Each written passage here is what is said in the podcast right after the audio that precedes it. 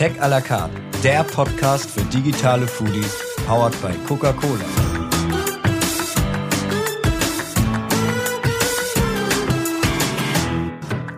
Hallo, liebe Foodies! In Zeiten wie diesen sind Kochtipps kostbarer denn je. Denn jeden Tag stehen wir aktuell vor derselben Frage. Was gibt's bloß heute Abend zu essen? Und als hätten wir es geahnt, lange bevor Corona uns einen Strich durch die Rechnung gemacht hat, haben Christian und ich Ende vergangenen Jahres Mentin und Verena, Gründerin der Food-Plattform Kitchen Stories, getroffen und mit ihnen über ihr Achtung Erfolgsrezept, alleine die Wortwahl passt perfekt, und ihre Zukunftsvision gesprochen. Direkt nach der Uni haben sie sich in die Businesswelt gewagt, mit dem Ziel, die, Zitat, weltbeste Koch-App auf den Markt zu bringen. Ob sie das geschafft haben? Bewertet das doch am besten selbst. Aber wenn ein Apple-CEO, in diesem Fall war es Tim Cook, zum Erfolg gratuliert, dann würde ich mal sagen, kann man nicht komplett auf der falschen Pferde sein. Viel Spaß beim Zuhören.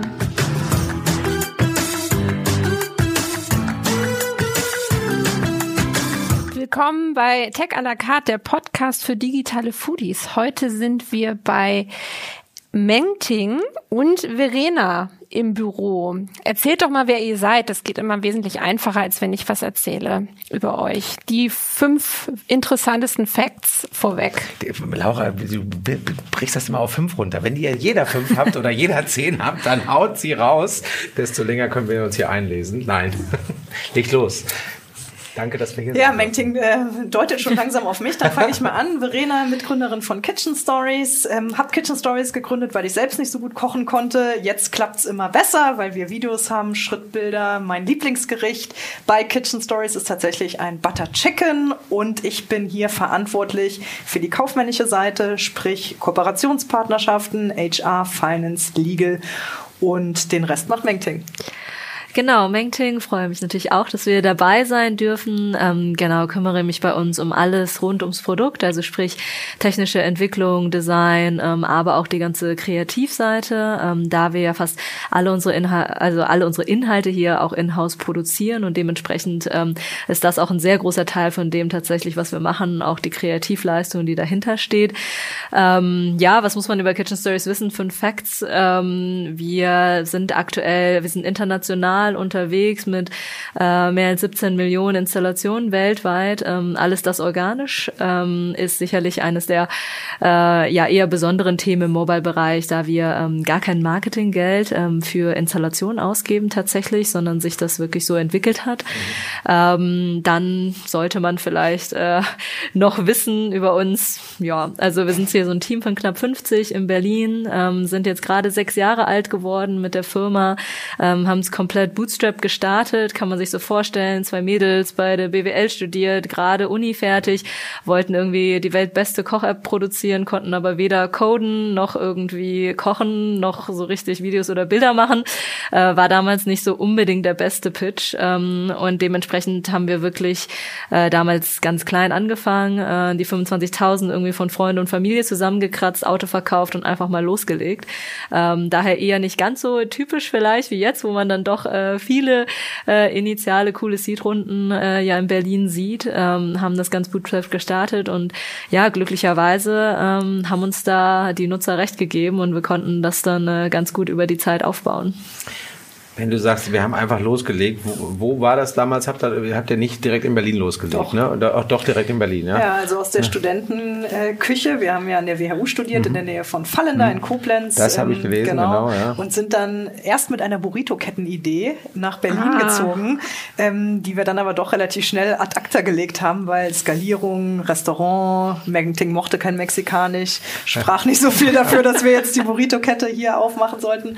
Und dann haben wir tatsächlich in Berlin Berlin ähm, direkt gestartet, weil Berlin war für uns direkt der Moment, ähm, du hast hier natürlich Netzwerk, die ganzen Investoren, die Business Angels, aber auch eine unheimlich kreative Stadt, auch kulinarisch total ähm, ja, passend für all das, was wir vorhatten. Ja. Und deswegen äh, ging es äh, nach Berlin 2013. Aber die, weil du gerade so schön sagtest, die, wir wollten die weltbeste Koch-App machen. Ja, also ich meine, da muss man ja auch erstmal, also um die weltbeste Koch-App zu machen, erstmal muss man, äh, bei dir war es ja so, Verena, du sagst selber, du warst jetzt nicht so irgendwie auf Richtig. Kochen aus. Jetzt weiß der eine oder andere Hörer, Hörer schon, äh, dass ich sozusagen, wir beide, Laura und ich, sind große Foodies. Äh, ich bin auch hab's Foodie, ich prof esse professionell Das gelernt, aber auch so. dann mal Ja. irgendwann Kochen, loslegen nein. und das selber machen Ja, und so weiter. Also das heißt, anderes, wie ja. war dann der so von der Burrito-Kette jetzt zur, zur Food-App?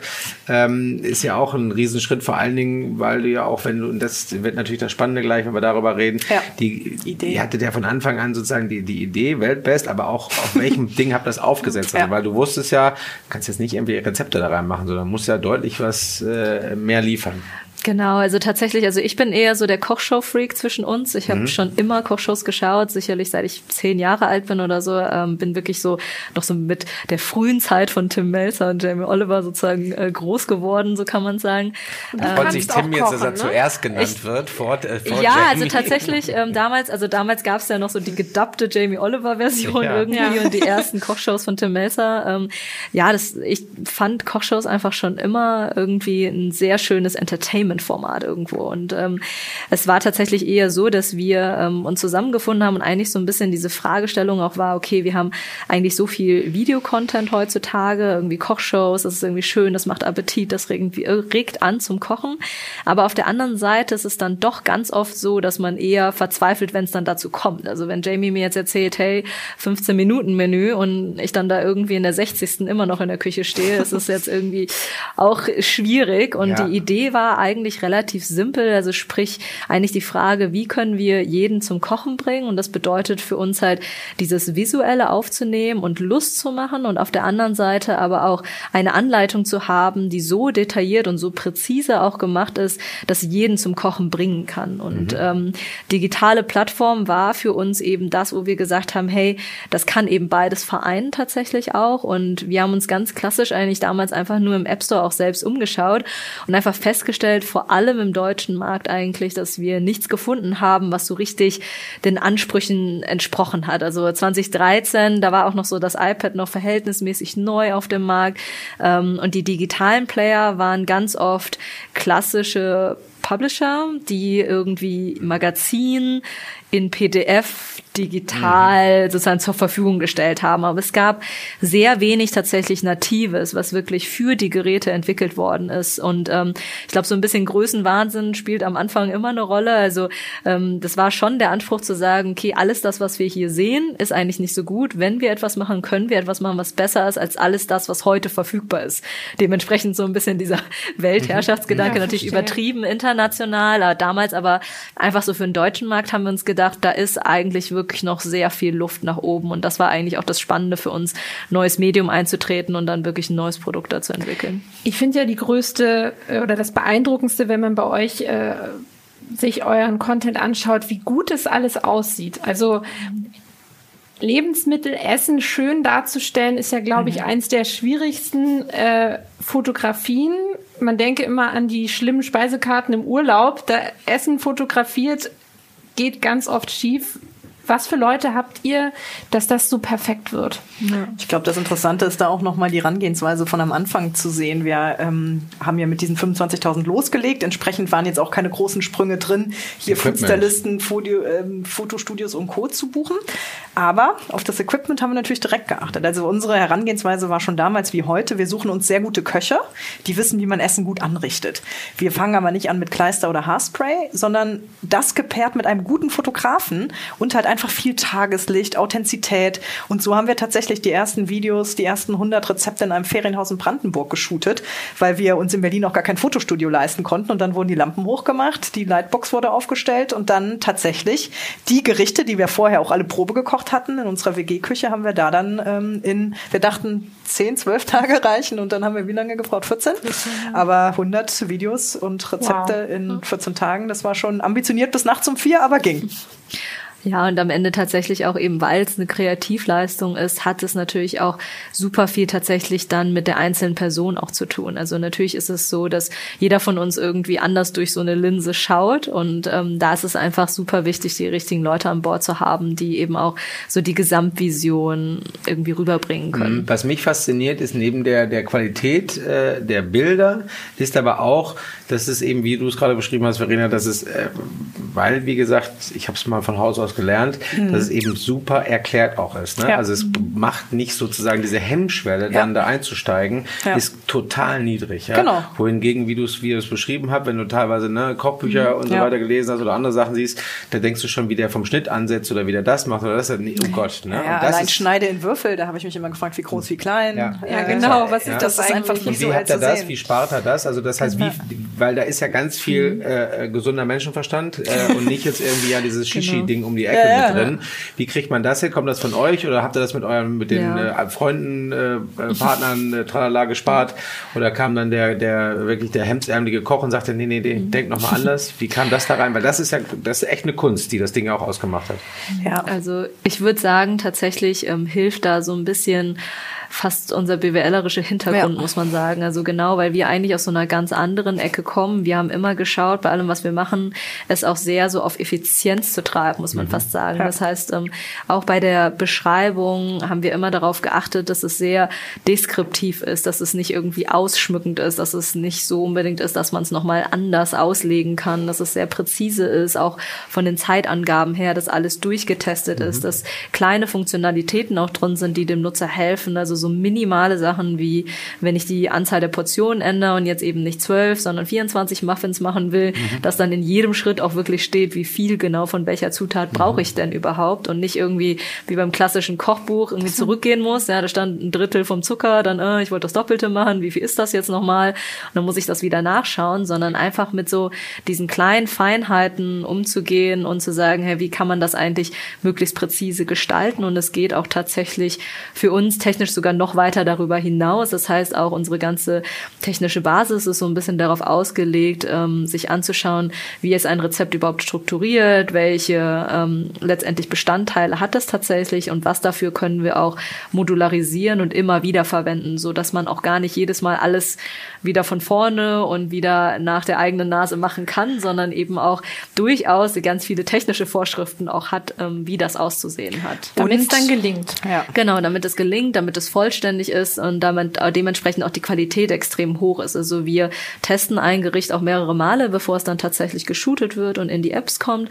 Ähm, aber es geht natürlich auch tatsächlich um diese Feinheit der Umsetzung dann am Ende des Tages, dass es beim Nutzer eben auch immer in einer konsistenten, gleichen, guten Qualität auch ankommt und nicht je nachdem, welcher Editor jetzt schreibt, äh, das dann plötzlich anders ist. Und ich glaube auch in der Rezeptentwicklung ähm, sind es auch eben zwei Dinge, die zusammenfließen. Auf der einen Seite die kulinarische Erfahrung des Kochs und auf der anderen Seite eine sehr nutzergetriebene, datenbasierte Herangehensweise. Und wir haben nämlich von Anfang an auch gesagt, okay, liebe Köche, wir wollen ein Coq aber vielleicht mal eine One-Pot-Variante, wo irgendwie die Kartoffeln dann äh, mit drin garen und ähm, bitte nicht mehr als x Zutaten und unter der und der Zeit.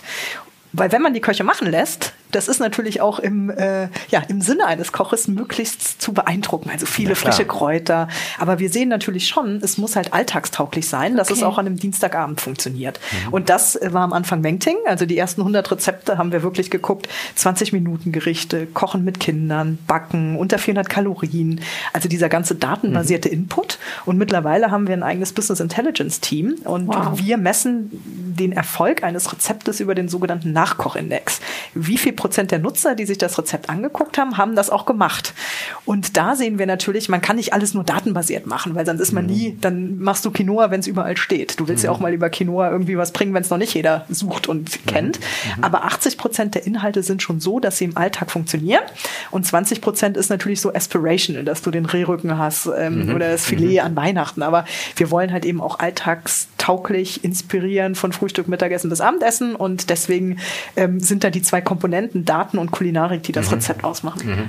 Und wie seht ihr Trends voraus? Also, du hast jetzt eben Quinoa gesagt. Wusstet ihr schon vor dem äh, normalen Foodie, dass Quinoa kommt? Oder was ist das, was jetzt ja. im halben Jahr womöglich alle kochen? Verratet ihr da schon was? Können das ja. eure Daten auch prognostizieren?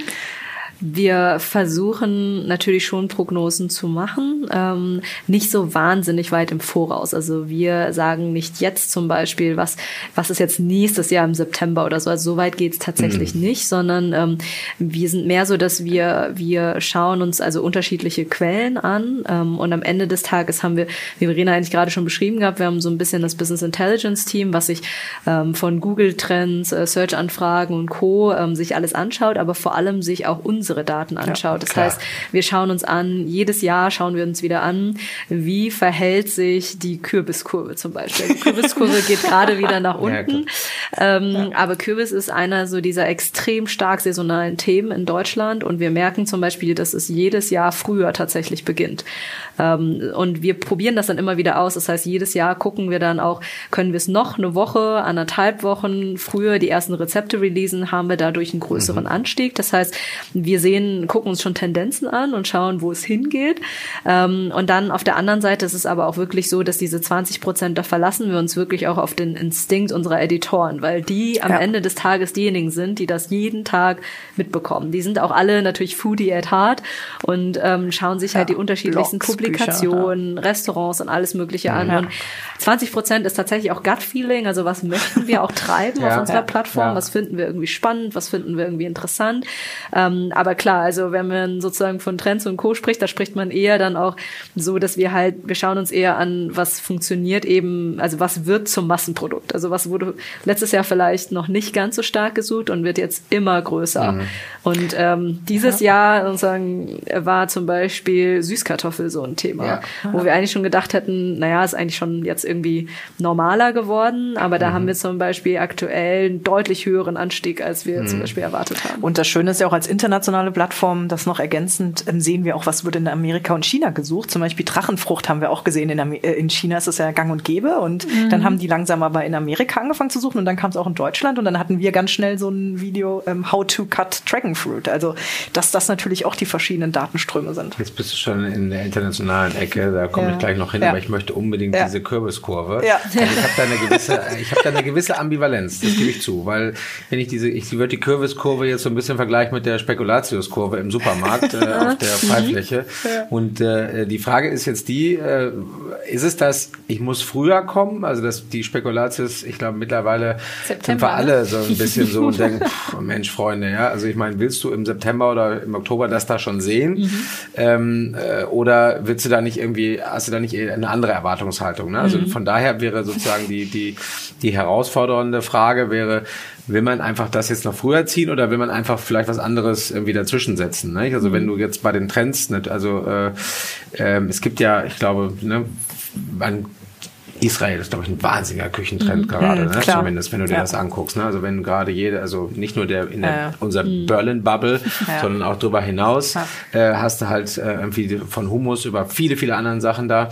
Sind das sind das auch so Sachen, die euch dann treiben, wo ihr, mhm. wo ihr reinguckt und dann natürlich das messt und guckt, okay, wie kommt das an? Weil mit der Größe, die ihr habt mittlerweile, könnt ihr ja auch selber Trends machen. Nicht? Ja. Also das ist ja nochmal was anderes. Deswegen hatte ich diese, äh, ne, diese Woche genau. vorher, ja. wo ich ja denke so, uh, das ist, ähm, ja. wie, wie macht ihr Trends also selber? Also tatsächlich ist es ja so, dass, ähm, also ich würde es in so zwei Bereiche unterteilen, weil da, wo wir sozusagen uns die Kürbiskurve anschauen, da geht's auch nicht für uns nicht nur darum, wann publishen wir das im Sinne von, es ist auf der obersten Oberfläche schon zu entdecken, ähm, sondern uns geht geht es auch ganz oft immer darum, ähm, welchen Content-Stock kann man dann eigentlich finden. Also wie viele unterschiedliche Sachen findet man dann eigentlich und ist man rechtzeitig da, um genügend anbieten zu können.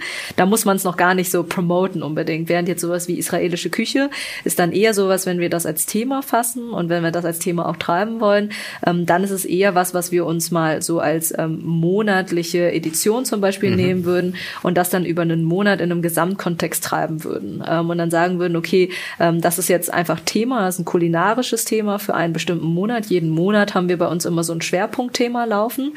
Ähm, und dann ist es eben so, dass wir unterschiedlichste Inhalte, also von sozusagen sehr machbaren, sehr einfachen Rezepten bis hin zu sehr ausgefallenen Themen und aber auch Stories dahinter. Also woher kommt das eigentlich? Wie funktioniert das? Warum ist das irgendwie spannend? Ähm, fassen wir das dann sozusagen alles zusammen und über vier Wochen hinweg zieht sich das Thema dann immer wieder wie so ein roter Faden durch. Ähm, das heißt, in jeder Zeit ähm, gibt es immer wieder was zu dem Thema und so versuchen wir dann eigentlich eher dann Themen zu treiben. Und wir merken natürlich auch, dass es Themen gibt, die einfach schon eine sehr große Masse ansprechen und wir dadurch natürlich auch viel Engagement haben. Und auf der anderen Seite hat man halt Themen, die sind eher tatsächlich so noch sehr nischig.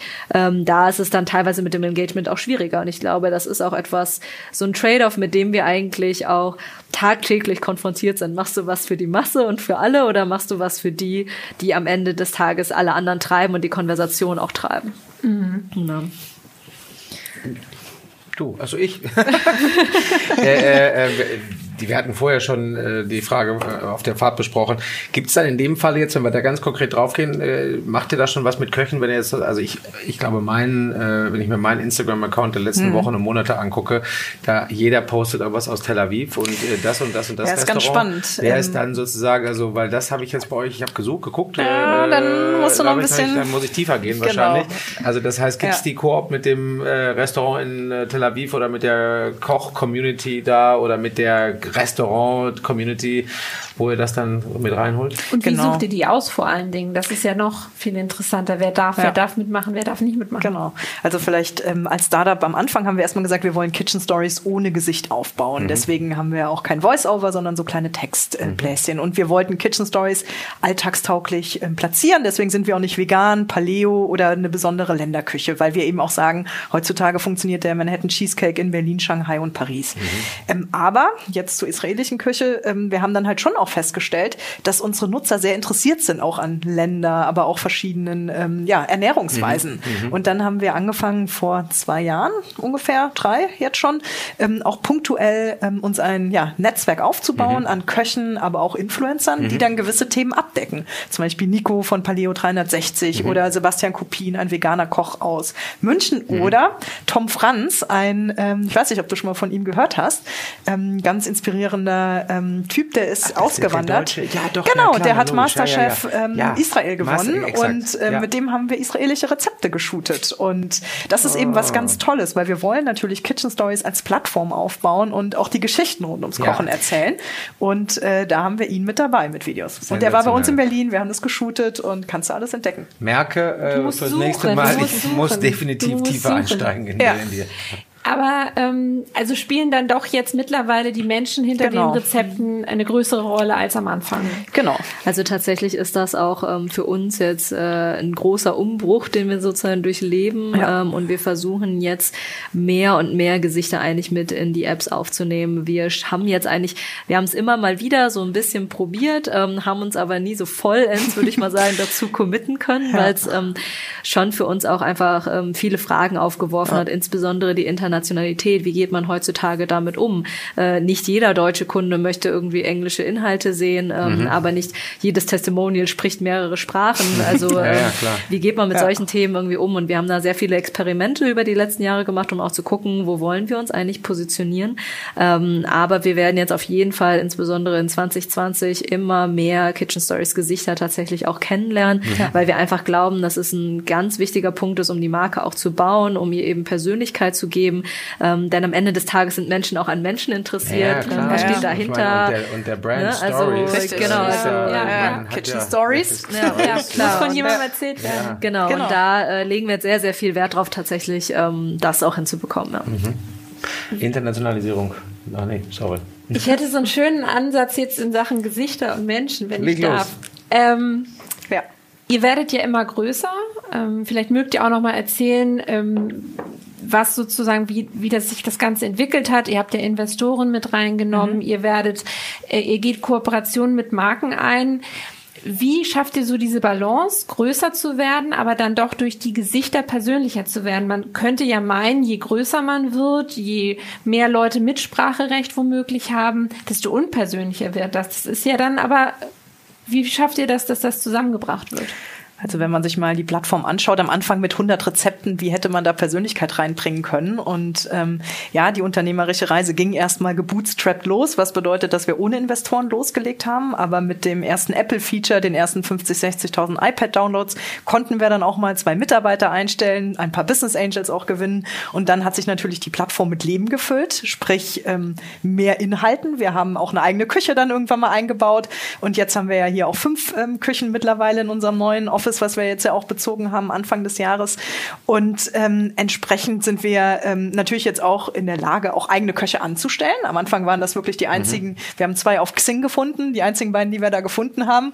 Und um ähm, ja, äh, Freelance-Köche baut man jetzt auch nicht eine Marke auf, sondern, sondern es kommt jetzt alles eben auch zusammen, ähm, dass wir eben signifikant Inhalte auf der Plattform haben. Wir haben jetzt hier die Ressourcen, die Show Showküchen und auch die verschiedenen äh, Interessen im Team und wollen das eben jetzt auch ähm, hier auf der Plattform Plattformen zum Leben erwecken. Und wir haben ja noch eine große zweite Vision. Und das bedeutet ja auch, ähm, dass wir auf der technischen Seite noch sehr viel vorhaben, mhm. weil wir wollen dir natürlich auch ähm, in ein paar Jahren, also in unserer Traumvorstellung wollen wir dir natürlich auch Rezepte personalisiert vorschlagen, die ähm, du mal kochen wollen würdest, bevor du weißt, was du kochen wollen würdest. Und da brauchen wir natürlich auch ganz, ganz viel Content und auch nicht nur Content, den wir selbst herstellen können. Deswegen haben wir jetzt auch im Sommer diesen Jahres die Plattform geöffnet für User-Generated Content. Das heißt, man kann jetzt auch sein eigenes Rezept einstellen. Also mhm. wenn du mhm. noch ein israelisches Rezept mhm. hast, kannst du das machen. Es deine, bleibt aber kuratiert und deine Premium. Bolo ist doch so gut, hast ja, du Ich habe am Wochenende wieder meine sechs bis acht Stunden Köcheln ja, äh, gerne. gemacht. Also du musst aber dann auf die 20 Minuten runterkürzen. ja,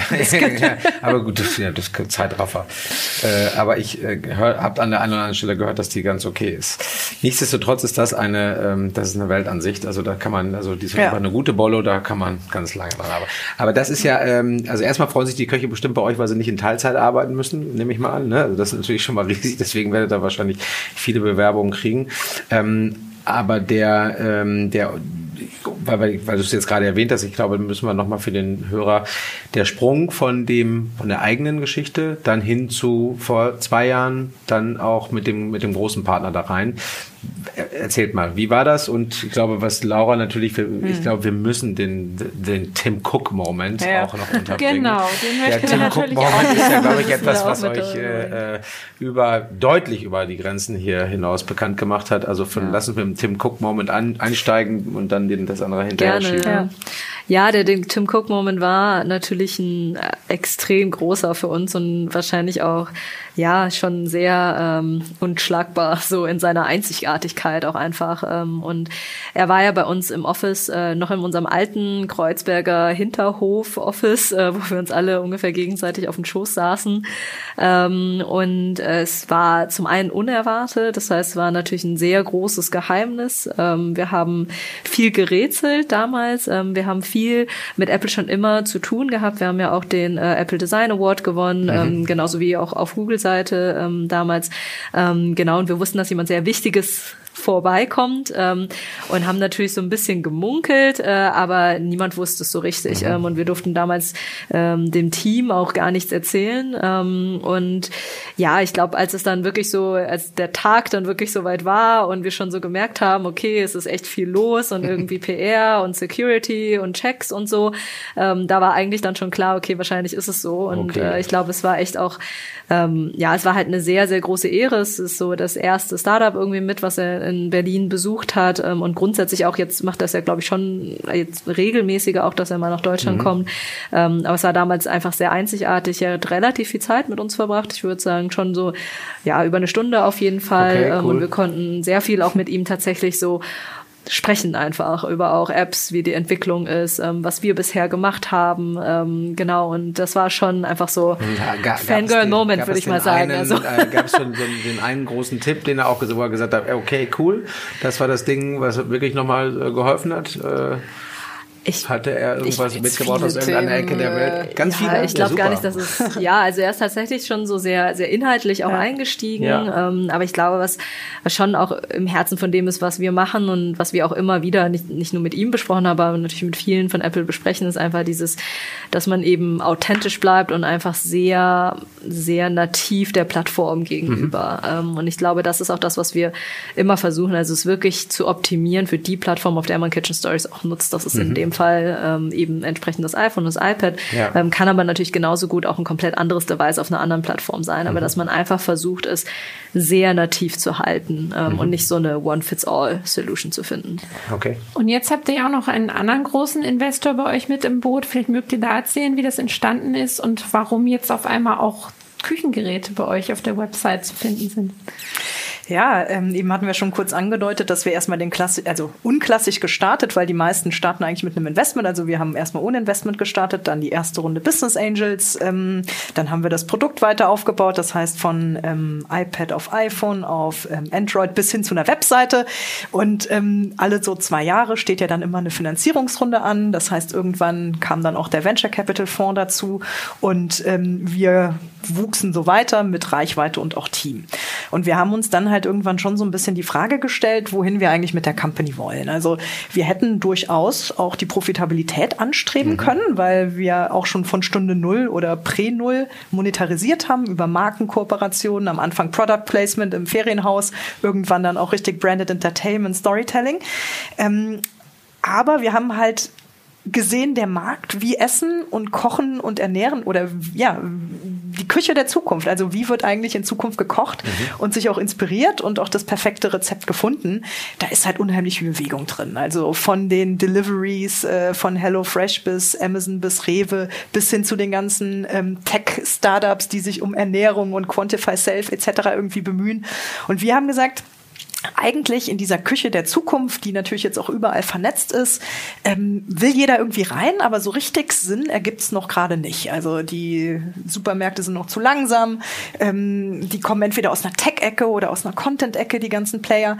Aber wann bringt es eigentlich mal Nutzen für den, für den User? Wenn man wirklich mal einen Rezeptvorschlag bekommt auf Grundlage dessen, was im Kühlschrank ist. Wenn man nicht irgendwie sagen muss, wo ist denn das äh, israelische Rezept, sondern wir wissen, dass du irgendwie gerne in die Richtung was machst und deine Frau vielleicht gerade keine Tomaten mag. Ja, was magst du denn jetzt? Und ähm, Dann sucht ihr das israelische Rezept ohne Tomaten. Richtig, und das schlagen wir dir dann irgendwie vor. Und ähm, wir haben halt gesagt, ähm, am Ende des Tages muss halt das Rezept die Brücke bauen, um halt dem Nutzer wirklich einen sinnvollen Anwendungsfall irgendwo bieten zu können. Und ähm, dieses Problem, wie wird in der Zukunft gekocht, wollen halt viele aus verschiedenen Ecken lösen. Wir finden, wir sind in einer ganz guten Ecke, das tatsächlich lösen zu können, weil wir sowohl Tech als auch Content machen und ähm, haben aber schon von Anfang an gesagt, wir werden nicht nächstes Jahr komplett anders kochen und auch nicht übernächstes Jahr. Also da wird ein philosophischer Wandel stattfinden, auch eine Adaption, dass es wirklich lebenserleichternd ist und nicht einfach nur noch eine App für den Wasserkocher, weil das willst du ja nicht. Dann haben wir gesagt, okay, für diese Vision brauchen wir nochmal Geld, weil am Ende des Tages ist es halt sehr viel technische Entwicklung.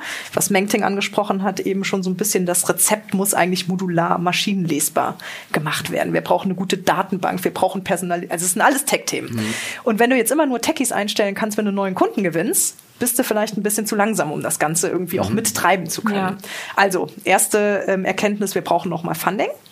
Dann haben wir uns die zweite Frage gestellt, soll das jetzt nochmal Finanzinvestoren getrieben sein oder vielleicht gibt es ja auch strategischen Invest. Das heißt, jemand, der nicht nur Geld mitbringt, sondern vielleicht auch das. Problem lösen will. Know-how mitbringt und eine andere Expertise an den Tisch. Ja, und in dem Kontext haben wir natürlich viel auch ähm, überlegt und ähm, in der Küche gibt's den Herd und äh, die Hausgeräte machen natürlich den Großteil der Küche aus und ergänzt sich natürlich sehr gut und haben dann mit ein paar auch im Markt gesprochen. Proaktiv, ihr seid rausgegangen. Ja, das erste war sogar was, was bei uns auf dem Tisch gelandet ist von dem Strategen. Ähm, und äh, ja, dann ähm, mit diesem ersten äh, initialen Interesse haben wir gesagt, okay, für wen wären das jetzt eigentlich schon noch auch interessant und haben dann einfach mal so ein bisschen unsere Fühler ausgestreckt. Das war der Sommer 2017, ne? Und das war dann, ähm, ja, war natürlich auch ein sehr spannendes Thema zu dem Zeitpunkt. Und dann haben wir wirklich mit der, mit der BSH die besten Gespräche, das beste Bauchgefühl gehabt, weil die auch wirklich auf Digitalisierung richtig Gas geben, ähm, da sich auch mit den Multimarken, also Bosch, Siemens, Neff, Gaggenau, ähm, ist ja ein riesen, riesen Ding dahinter.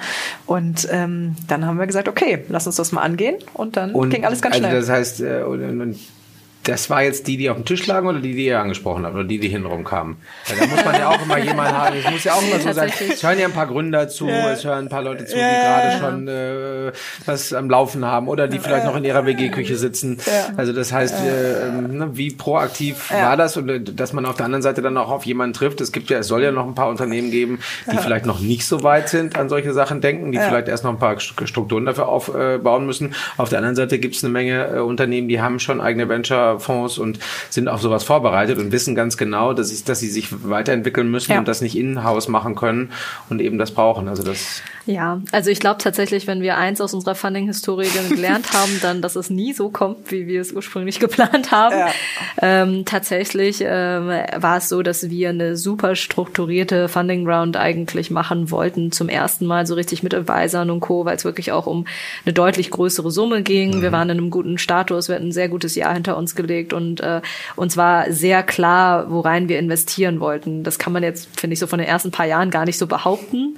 Ähm, und tatsächlich ähm, ist es dann aber so, dass wir über einen Kontakt ähm, mit der, also mit der BSH in Kontakt kamen, also gar nicht über uns, sondern über einen ähm, unserer Angels mhm. tatsächlich. Mhm. Ähm, und dieser Kontakt führte dann zu einem weiteren Kontakt und das führte dann letztendlich ähm, auch zum Deal. Und wir haben, das ging viel, viel schneller, ja. als wir uns das hätten vorstellen können. Das heißt, ähm, wir haben dann tatsächlich das Strukturierte auch sein lassen. Also wir haben halt ähm, noch ein paar andere gefragt, von denen wir wussten und mit denen wir zusammengearbeitet mhm. haben, dass auch Strategen sind mit einem sehr ähnlichen Blick. Ähm, alles sehr gute Leute, mit denen wir uns das auch hätten sehr gut vorstellen können. Und ähm, ja, man muss sagen, wir hatten, glaube ich, auch einfach Glück, was Timing, was Menschen angeht. Ja. Wir haben vier angesprochen, vier Angebote gehabt. Also da ging es dann wirklich nur noch darum, okay. Können nicht viele von sich sagen. Ja, also ich. deswegen, also ich glaube, dass, also man kann das nie voraussagen. Ja, wir hatten genauso Runden davor davor, äh, da war es mega schwierig. Ja, da kam eine, eine Absage nach der anderen rein. Und ich glaube, dass auch, es liegt ganz viel auch daran, wie, ähm, wie genau weiß man auch selber eigentlich, wo man hin will, weil der andere ja. das dann doch auch spürt. Und in dem Moment, ähm, ja, das war einfach für uns so das perfekte Timing, auch so in dem Sinne, was wir wollten. Und uns war auch sehr schnell klar, dass es inhaltlich mit einem Strategen zu dem Zeitpunkt einfach besser war. Es war ja. einfach ein sehr langfristiges Thema und wir haben uns einfach da auch besser wiedergespiegelt gesehen in dem Moment. Ähm, ja. Und ich glaube, das ja, war ein sehr großer Treiber am Ende des Tages dann dafür, dass wir gesagt haben, okay, das sind jetzt äh, diejenigen, mit denen wir das machen wollen, weil am Ende des Tages dann doch die Vision ähm, am meisten eigentlich deckungsgleich war. Und ich mhm. glaube, da auch zu der Frage nochmal dieses, also vielleicht gibt es auch Companies, die noch gar nicht machen und so. Wir waren auch bei der BSH, mhm. muss man sagen, eines der ersten ja, Investments in dieser Art. Ja. Ähm, und trotzdem haben wir das alles sehr schnell hinbekommen. Ich glaube schon, wenn man dann sozusagen einen passenden Gesprächspartner auch wirklich auf der anderen Seite hat, am Ende des Tages geht es ja dann doch um die paar Leute, mhm. mit denen man irgendwie dann in Kontakt ist. Ähm, wenn das irgendwie passt grundsätzlich, dann findet sich da auch ein Weg. Also mhm. ja. Und wie ist es dann auf einmal mit so einem großen Player zusammenzuarbeiten, mit so einem Konzern? Ändert sich das? Da gibt's ja sicherlich auf einmal ganz andere Spielregeln, ganz andere Abstimmungen, andere Leute, die man für Entscheidungen fragen muss. War das eine große Umstellung oder wart ihr an dem Punkt auch schon ein so großer Laden, wo einfach auch ein gewisses Regelwerk schon da war und wo es gar nicht so ein großer Unterschied war? Ja, also ähm, auf der einen Seite haben wir natürlich 14, 15 ähm, Altgesellschafter ausgetauscht gegen einen. Also wir hatten ja ganz viele Business Angels und Venture Capital Fonds auf unserem Cap Table, sagt man mhm. ja im mhm. Startup-Jargon. Mhm. Das heißt, auf der einen Seite hat es natürlich die Kommunikation wahnsinnig erleichtert, weil man sich nur noch mit einem Shareholder mhm. sozusagen abstimmen ähm, muss. Auf der anderen Seite haben wir natürlich schon auch ähm, ja so eine so ein Jahr der Kennenlernphase ähm, hinter uns, weil am Anfang ähm, ist natürlich ganz viel Interesse da, ähm, möglichst alle alle wollen direkt mal gucken, wo können wir kooperieren. Und dann haben die das auch richtig smart gemacht, dass wir tatsächlich ähm, alle Anfragen wurden durch einen Ansprechpartner gepoolt, dass jetzt nicht jeder einmal hier die Bude reinrennt und ja. irgendwie sein Projekt mal vorstellt, weil man hat natürlich ähm, auch nur limitierte Ressourcen. Klar. Und wenn man sich jetzt da ähm, so ein 14 Milliarden Konzern vorstellt mhm. und so ein mhm. kleines Start-up, muss man da natürlich auch genau gucken, ähm, dass man sich nicht übernimmt mit Projekten, die man gemeinsam angehen will. Und dann sind wir wirklich dezidiert vorgegangen und haben gesagt, wo können wir denn mal kooperieren? Klar, die Marken No-Brainer No-Brainer. Wir haben jetzt hier die Küchen ähm, alle ausgestattet ähm, von den verschiedenen Brands und das äh, auf verschiedene Markenwelten aufgebaut.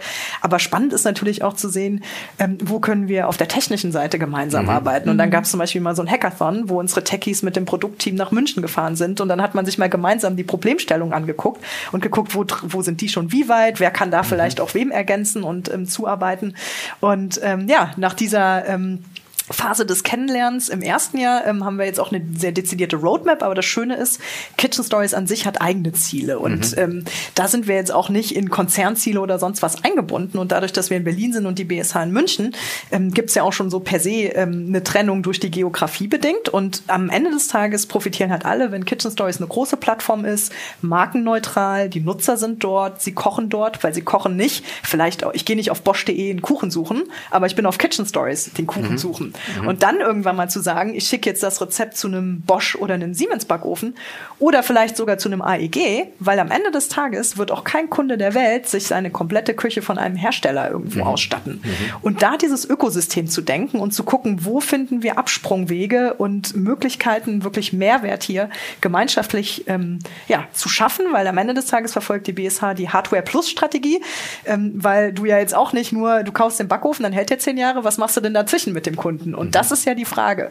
Wie findest du digitale Mehrwertservices, mhm. um auch dazwischen irgendwie Probleme zu lösen? Und sind das zwei äh, Roadmaps oder zwei Businesspläne, wenn du so willst, in Anführungsstrichen? also einmal Kitchen Stories und einmal sozusagen, das ist die äh, jetzt die, die Zusammenarbeit mit dem Corporate. Also, weil ich stelle mir das schon so vor, du brauchst da schon dann äh, eher kreativeren Teil noch, der auf der einen Road unterwegs ist und auf der anderen Teil ist es ja eher auch ein strategischerer Teil. Und dann muss man natürlich gucken, wo sind die Schnittmengen, wo bringt man was zusammen, wo macht man irgendwie ein MVP raus, um mal was zu mhm. probieren und so weiter. Wie haltet ihr das? Genau, also tatsächlich ist es schon so, dass wir, und da sind wir uns auch einig, sowohl auf BSH-Seite als auch auf unserer Seite, dass es eine ganz klare Kitchen Stories Roadmap gibt. Ja. Es gibt Ziele für uns und es gibt Ziele, die wir in den Markt treiben wollen.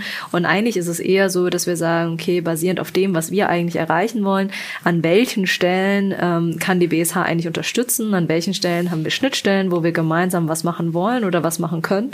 Ähm, und wir sind natürlich auch, also im Loop in dem Sinne, ähm, was passiert eigentlich bei der BSH, was sind irgendwie Initiativen, was sind Themen, sie, sie in Innovation auch reinstecken und investieren, ähm, damit wir so ein bisschen auch abschätzen können, wann macht es auch Sinn, zusammenzuarbeiten.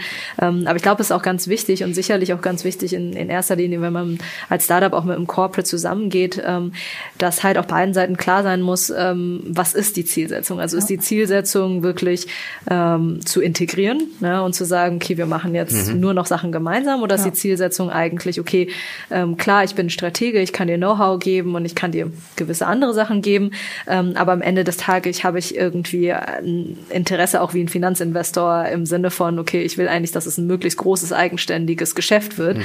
und es, ich profitiere halt davon, weil es einfach ein naheliegendes Gebiet ist. So. Mhm. Und ähm, ich glaube, das ist eher so das, wo, ja, wo sich dann jedes Startup, glaube ich, selber finden muss. Da gibt es, glaube ich, solche und solche, die mit dem Corporate zusammengehen. Für uns ist es so schon, dass wir sagen, okay, Kitchen Stories first, wir haben eine Roadmap, wir machen unsere Themen, ähm, aber trotzdem gibt es natürlich sehr viele Anknüpfungspunkte, wo wir dann aber auch dezidiert sagen, okay, welche können wir eigentlich auch gemeinsam schaffen, einfach aufgrund der schieren Kapazitätsthemen, die man auch hat.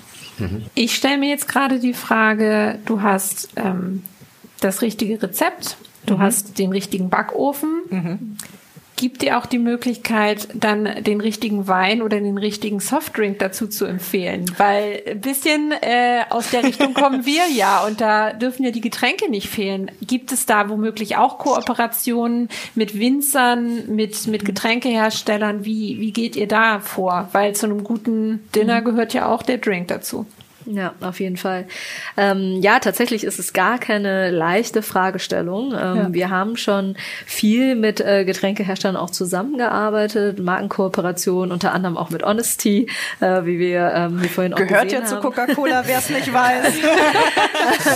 genau. Ähm, also wir haben schon viele Getränkehersteller, mit denen wir ähm, auch Kampagnen entwickeln, tatsächlich Rezepte entwickeln, mhm. vorrangig auch zur Markenbildung, weil eben tatsächlich Getränke natürlich auch ein großer Teil sind am Ende des Tages von Kochen, von Essen. Ähm, irgendwie ist das schon ja einfach ähm, ein wichtiger Teil auch für uns. Wir haben auch eine eigene Drinks-Serie, in der wir nur eigene Drinks ähm, zum Beispiel entwickeln, ähm, die auch sehr gut laufen. Ähm, werden natürlich jetzt nicht jeden Abend probieren, jetzt nicht die Nutzer irgendwie einen neuen Drink aus, ja. ähm, aber es ist eben ein sehr tatsächlich auch so ein sehr saisonales Thema und funktioniert aber für uns auch sehr gut. Ähm, Im Bereich Wein ist es tatsächlich so, dass wir ähm, mal angefangen haben. In der ersten Version der App hatten wir zu jedem Rezept immer einen Weintipp auch mit dabei. Wir haben mit Winzern zusammengearbeitet, die auch die Weintipps geschrieben haben, die auch Vorschläge gemacht mhm, haben. Ähm, genau, wir haben auch ähm, am Ende des Tages war es eher so, dass wir tatsächlich ähm, den Teil dann erstmal auch ähm, leider Gottes verbannt haben. Es war auch mhm. keine leichte Entscheidung jetzt in dem Sinne. Ähm, aber wir haben einfach festgestellt, dass der Mehrwert für den Nutzer von einem Wein in dem Moment nicht unbedingt sehr hoch ist, weil wir natürlich Weine vorschlagen, also da ein Wein vorschlagen, aber in Wirklichkeit passen natürlich sehr viele Weine dazu, die vielleicht ein ähnliches Geschmacksprofil haben. Mhm. Und dafür müsste man eigentlich wirklich sich einen Partner reinholen, mhm. ähm, was wir auch schon häufiger überlegt haben und auch schon mit mehreren gesprochen haben, der dir letztendlich dieses Geschmacksprofil in unterschiedliche Weine übersetzen kann, die du dann letztendlich auch bekommen kannst. Denn ähm, wir haben auch Nutzerumfragen gemacht, wir haben das von allen Seiten beleuchtet und tatsächlich ist Wein so ein Thema. Ja, es wird halt einfach viel das getrunken, was da ist. Also es wird dann nicht ja. geschaut, zu dem Rezept passt jetzt das, deswegen gehe ich jetzt los und kaufe den Wein. Also das ist, kann mal passieren, aber muss nicht unbedingt sein. Ähm, und wie gesagt, der Vorschlag von einem ist da an der Stelle einfach nicht genug. Und es entspricht also jetzt auch so, äh, aus meinem persönlichen Empfinden heraus, entspricht nicht so wirklich der Weinwelt, auch die man also, eigentlich darstellt. Also würde man eher sagen, da, da passt ein Bordeaux oder ein Riesling dazu, statt zu sagen, da passt aus Weingut XY. Ja, also tatsächlich ja. ist es sogar komplizierter in dem Jahrgang, Sinne, als dass wir gesagt haben, hey, es ja. müsste eigentlich ein Riesling von dem Jahrgang sein, potenziell aus der Region. Und dann ist ja wieder, also, ne, und nee, der, der Riesling kann ja extrem anders sein, ne? Also genau. Ich, das, ne, dann äh, genau. ja einfach kochen und wenn dann noch sozusagen, ja. dann will ich gut kochen und dann kommt eventuell die andere Sache noch, oh Gott, jetzt muss ich auch noch irgendwie ja. Wein. Äh, äh, also lieber machen wir da mal eine Strecke, äh, wie öffne ich eigentlich eine Sektflasche oder was ist wichtig beim Dekantieren? Also nicht auf die individuelle Empfehlung, aber ist natürlich ein naheliegendes Thema, definitiv. Aber stellt ihr fest, ähm, stellt ihr fest, weil wir haben auch da in der jetzt ein paar Diskussionen drüber geführt, wie das ganze Thema Online, Grocery und so weiter ist. Hm. Das ist ja, wenn man sich das anguckt, ist es ja nicht so gerockt, wie man sich das jetzt eigentlich der eine oder andere vorgestellt hätte. Nicht? Also in Deutschland gibt es ja schon noch eine klare Differenzierung auf der einen Seite vielleicht, ich würde mal sagen, Richtung Discounter in die eine Richtung und auf der anderen Seite eben Richtung gehobene Supermarkt, Organic-Märkte. Es gibt hier äh, wieder Märkte haben ein Revival, also wirklich Farmers Markets oder auch äh, ähm, äh, Hofläden und so weiter wo spielt da das Thema Online ähm, Grocery? Weil das spielt ja dann irgendwann bei euch rein. Ne? Wenn ihr sagt, vielleicht, keine Ahnung, der Kühlschrank kann was lesen und äh, ja. der sieht dann irgendwann, was ich noch drin habe, was ich nicht drin habe. Und also wir haben zwei Herausforderungen. Daten äh, will jeder, dass mein, dass ein Kühlschrank lesen kann, was er äh, sozusagen rein und rausnimmt und will jeder das dann bestellen. Was mhm. ist da eure Meinung zu? Die Zukunftsvision? Ja, also tatsächlich ist das ein Thema, was uns jedes Jahr wieder beschäftigt. Also jedes Jahr ähm, diskutieren diskutieren wir auch, binden wir jetzt eine Shoppable-Möglichkeit ein, ja oder nein. Ähm, aktuell stehen für uns eigentlich, also es gibt eigentlich drei Hauptgründe, warum wir es nicht machen. Also ähm, Punkt Nummer eins ähm, ist tatsächlich ähm, Verfügbarkeit und Distribution der Märkte in Deutschland. Also wir haben unseren Hauptmarkt in Deutschland und ähm, Online-Einkaufen, also Online-Lebensmittel einkaufen, ist in Deutschland leider kaum vorhanden. Ja, also liegen wir bis bei ein bis zwei Prozent ähm, oder so. Ähm, du hast in Deutschland dann einfach diese Struktur, dass du überall Supermärkte hast. Alle paar hundert Meter ja, hast du eben Supermarkt um die Ecke und es ist eben nicht wie in den USA oder so. Immer ne? besser also, werden, ne? hochwertiger ja, werden. Genau. Ja, du kriegst ähm, überall lokale Sachen. Ja, du kriegst, kriegst überall frisch. immer frische Sachen ähm, ja. und da kannst du eben auch mit der Distribution heute gar nicht mithalten. Das heißt, äh, mein Online-Lieferdienst ist ja weniger verfügbar, ähm, von den Zeiten her schwierig verfügbar und geografisch schwierig verfügbar. Das heißt, ähm, von der Verfügbarkeit her ähm, ist es aktuell in Deutschland einfach noch nicht so weit, als dass wir sagen können, ähm, das kann wirklich in dem Moment den Nutzer befriedigen. Ähm, Punkt Nummer zwei, eben wie du schon angesprochen hattest, also äh, Deutschland ist in, was Lebensmittel angeht, halt auch einfach ein Discounterland. Wir sind halt nun mal mit Lidl und Aldi irgendwie groß geworden. Ähm, und es ist extrem schwer, den Warenkorb auf ein Niveau zu heben, dass dieses, dieses Online-Delivery auch wirklich Spaß macht. Also der deutsche Konsument ist es eben nicht bereit, nochmal vier, fünf Euro Delivery-Kosten ähm, zu bezahlen. Und er hat im Durchschnitt auch nicht den Warenkorb von 40, 50 Euro pro seinem Einkauf, ähm, der wirklich auch die Gesamtleistung dann rechtfertigen würde.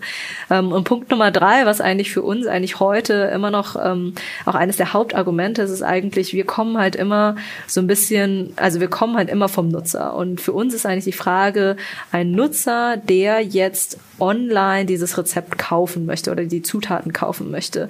Was will der denn in Wirklichkeit? Er will eigentlich am liebsten, ich entscheide jetzt, dass ich das kochen will und in einer Stunde oder zwei ist das vor meiner Tür und dann kann ich loslegen. Ähm, und das sehen wir, also wir sehen auch einfach diese, diese Kauf, also diese Entscheidung fürs Rezept zwischen ich habe das Rezept ausgesucht und ich koche, liegen im Schnitt maximal sechs Stunden. Das heißt, es sind eigentlich sehr kurze Zyklen, in denen das tatsächlich festgelegt wird bei uns. Ähm, und wenn wir jetzt nun hingehen und sagen, okay, eigentlich will der möglichst schnell jetzt anfangen zu kochen, es soll möglichst unkompliziert sein und wir überlegen uns dann, wir geben das Ganze jetzt in einen Online-Supermarkt rein, dann wird erstmal das ganze Thema komplexer, nicht einfacher. Warum? Der hat sich im Schnitt seine äh, Pasta mit sieben Zutaten ausgesucht. So, die, die Pasta per se für zwei Personen ähm, kostet wahrscheinlich insgesamt nur so um die zehn Euro, sagen wir mal. Ähm, kommt schon nicht hin. Ne? Also das kann, könnt ihr gar nicht bestellen. Der Warenkorb ist gar gar nicht da. Das heißt, er müsste erstmal auf 40 Euro irgendwie aufstocken. Dann ist es noch zusätzlich so, dass bei den sieben Produkten jetzt auch gar nicht klar ist, welches bekommt er denn. Ne? Also mag ich die Nudeln von Barilla, De Checo, gut und günstig, uh, you name it. Also mhm. tausend verschiedene Variationen. Das heißt, du hast es eher nicht einfach, du hast eher komplexer. Du hast dann irgendwie eine sieben hoch fünf Entscheidung eigentlich, was du in Wirklichkeit in deinem Warenkorb haben willst. Und eigentlich müssten wir über die Zeit könnte man sowas vielleicht über Profile und Co. irgendwie abbilden, aber am Anfang macht das das Ganze erstmal viel schwerer und dann hast du noch das Lieferfenster und so weiter. Das heißt, Bottomline ist heute die Experience für den Nutzer, selbst wenn wir es anbieten würden, wahrscheinlich erstmal schlechter, ja. als, als es man, nicht anzubieten. Als wenn man nach Feierabend einfach im Supermarkt vorbeigeht. Genau. Also es ist so ein bisschen natürlich, und wir haben sehr viele Nutzer, die danach fragen. Ne? Also ähm, und natürlich viele Anfragen in dem Bereich, auch von Marken natürlich insbesondere. Mhm. Das ist natürlich super, wenn ich meine Marke auch direkt mit in den Warenkorb verlegen kann. Aber wenn man sich realistisch überlegt, wie oft haben wir den Case, dass wir das ja. wirklich abbilden können? Ja, und ich, wie gesagt, und du willst um 17 Uhr bestellen um 18.30 Uhr ja, ich, ich, nichts, ne? ich, ich bin sehr ambivalent und ich bezweifle den, den Charme, den das vielleicht ja. auch da hat, obwohl ich für eine tolle Marke arbeite und, äh, und da auch ein großer Fan von bin. Aber immer die Frage, wo gehört dann wann was hin? Nicht? Und mhm. äh, vielleicht ist das eine das Richtige. Wir haben eine Kategorie und ähm, wir sehen, also das erste ist erstmal schon, äh, das ist eigentlich wie fast in jedem, wie in jedem Podcast, den wir bisher aufgenommen haben, Laura. Wir haben noch, wir haben weder die Digitalisierung noch, ich hätte wahnsinnig gern noch mehr, mehr über Business Intelligence geredet, weil das ist, glaube ich, das, was äh, äh, gerade bei den, den die Tech-Fans noch viel mehr interessiert. Wie geht das weiter mhm. und wie sind wir bei dem Kühlschrank, der dann was ausliest? Wir haben ähm, noch nicht rausgefunden, was alles in China passiert. Also das heißt, es ist definitiv noch Platz irgendwann mal für die zweite Folge. Ähm, aber wir haben eine Kategorie am Ende, ist immer dieses Feiern und Bedauern. Oh, okay. Ähm, was feiert ihr gerade? Was feiert ihr gerade und was bedauert ihr gerade? Ihr könnt jeder, ah. jeder darf beides sagen. Es sei denn, ihr habt euch, ihr seid schon so eingeschworen, dass der eine äh, für der den eine anderen feiern und, und bedauern gleich mitmacht. Ich feiere gerade unsere ähm, Weihnachtskampagne dieses Jahr. Ähm, und zwar werden wir mit der Lufthansa zusammen Rezepte äh, aus aller Welt entdecken und äh, die hier in Berlin ähm, nachkochen und gibt's dann bei Kitchen Stories zu entdecken. Ich dachte, und ihr macht das Essen im Flugzeug besser. das wäre auch eine schöne Idee. Kochen Da wäre ich auch direkt dabei Aber wahrscheinlich. Wenn, ihr, wenn, du sagst, hier in Berlin nachkochen, das heißt hier im Büro nachkochen oder an, genau, an öffentlichen Orten nachkochen? Nee, oder? genau. Wir haben ja hier unsere ja, Showküchen. Küchen, genau. Und da Da werden die Piloten und äh, Flugbegleiter äh, dann mit einer Köchin von uns, also auch wieder Gesichter zeigen, Geschichten Okay, erzählen. cool. Dann aus New York, ich weiß gar nicht, wo die anderen jetzt alle herkommen. Ähm, was Asiatisches haben wir auch dabei. Dann tatsächlich äh, eine Zutat auch mitbringen und wir werden hier ein Weihnachtsmenü äh, gemeinsam Wow. kreieren. Das sind natürlich jetzt tolle Schritte, ähm, die wir gehen. Also vom eigentlichen, wir kochen jetzt ein Rezept hin zu einer holistischen, emotionalen Story mit Gesichtern, verschiedenen und vor allen Dingen einem Kooperationspartner aus dem Non-Food-Bereich. Ja. Und äh, toller, toller Schritt, auf den ich mich gerade sehr freue. Okay, das, das äh, klares Feiern.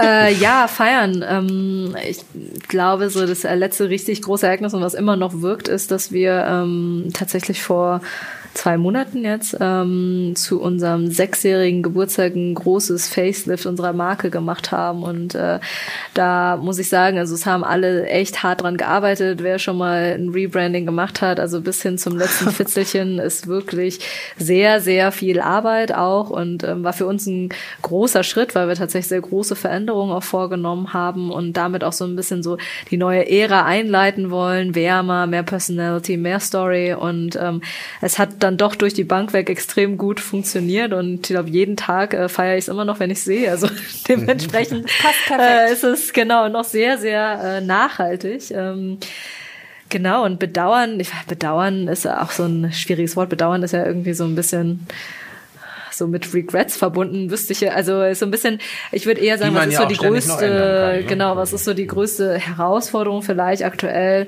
ähm, würde ich sehen, dass wir ähm, ja so ein bisschen so in klassischen Growing Pains als Startup stecken, ähm, womit wir tagtäglich äh, zu tun haben. Und zwar sind wir so eine Organisation von jetzt so rund um 50. Ähm, und ich habe das, glaube ich, immer unterschätzt. Also viele Gründer haben mir schon immer gesagt, 50 ist echt so eine harte Nummer, ja. Also ähm, irgendwie so bis 30 ist alles toll und dann irgendwie so ab dann wieder 70, 80 wird's auch wieder besser, aber so in der Mitte, das ist irgendwie echt schwierig. Ähm, und also das spüre ich schon jetzt sehr, auch einfach, weil man das Gefühl hat, man, ähm, man wächst natürlich das Team, man hat irgendwie viel mehr Kapazität jetzt und Co.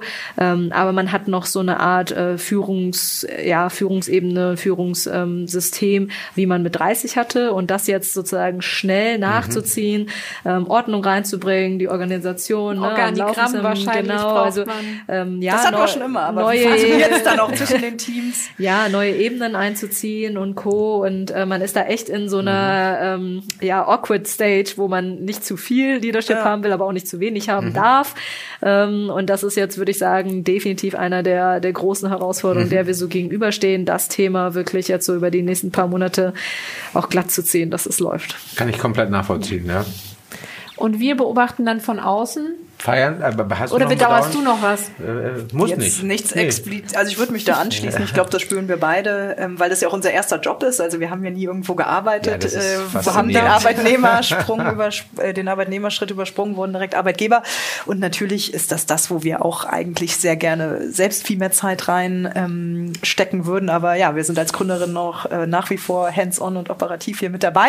Und dann ist es wie in wahrscheinlich auch großen Unternehmen, wie bei Coca-Cola auch. Da hast du verschiedene Themen und ähm, Ziele und Prioritäten. Und ähm, das ist natürlich dann ähm, ja schon das, wo wir einfach gerne auch äh, anders aufgestellt wären, aber ist wahrscheinlich wirklich diese Skalierungsphase, die dann jedes Unternehmen irgendwann mal durchgeht äh, so und man lernt viel. wenn man so familiär das Ganze startet, dann ist natürlich auch auf der einen Seite ne, dieses Loslassen, dann Ja. äh, äh, musst du, das geht dann irgendwann Genau. nicht mehr. Auf der anderen Seite willst du natürlich, lebt eure Marke ja von der Authentizität, die ihr beiden mitgebracht habt und äh, vielen, vielen Dank dafür, weil ich glaube, das äh, kommt, das, was die Marke, also ich habe es ja nun äh, das eine oder andere Mal, ich habe auch diesen Facelift verfolgt und.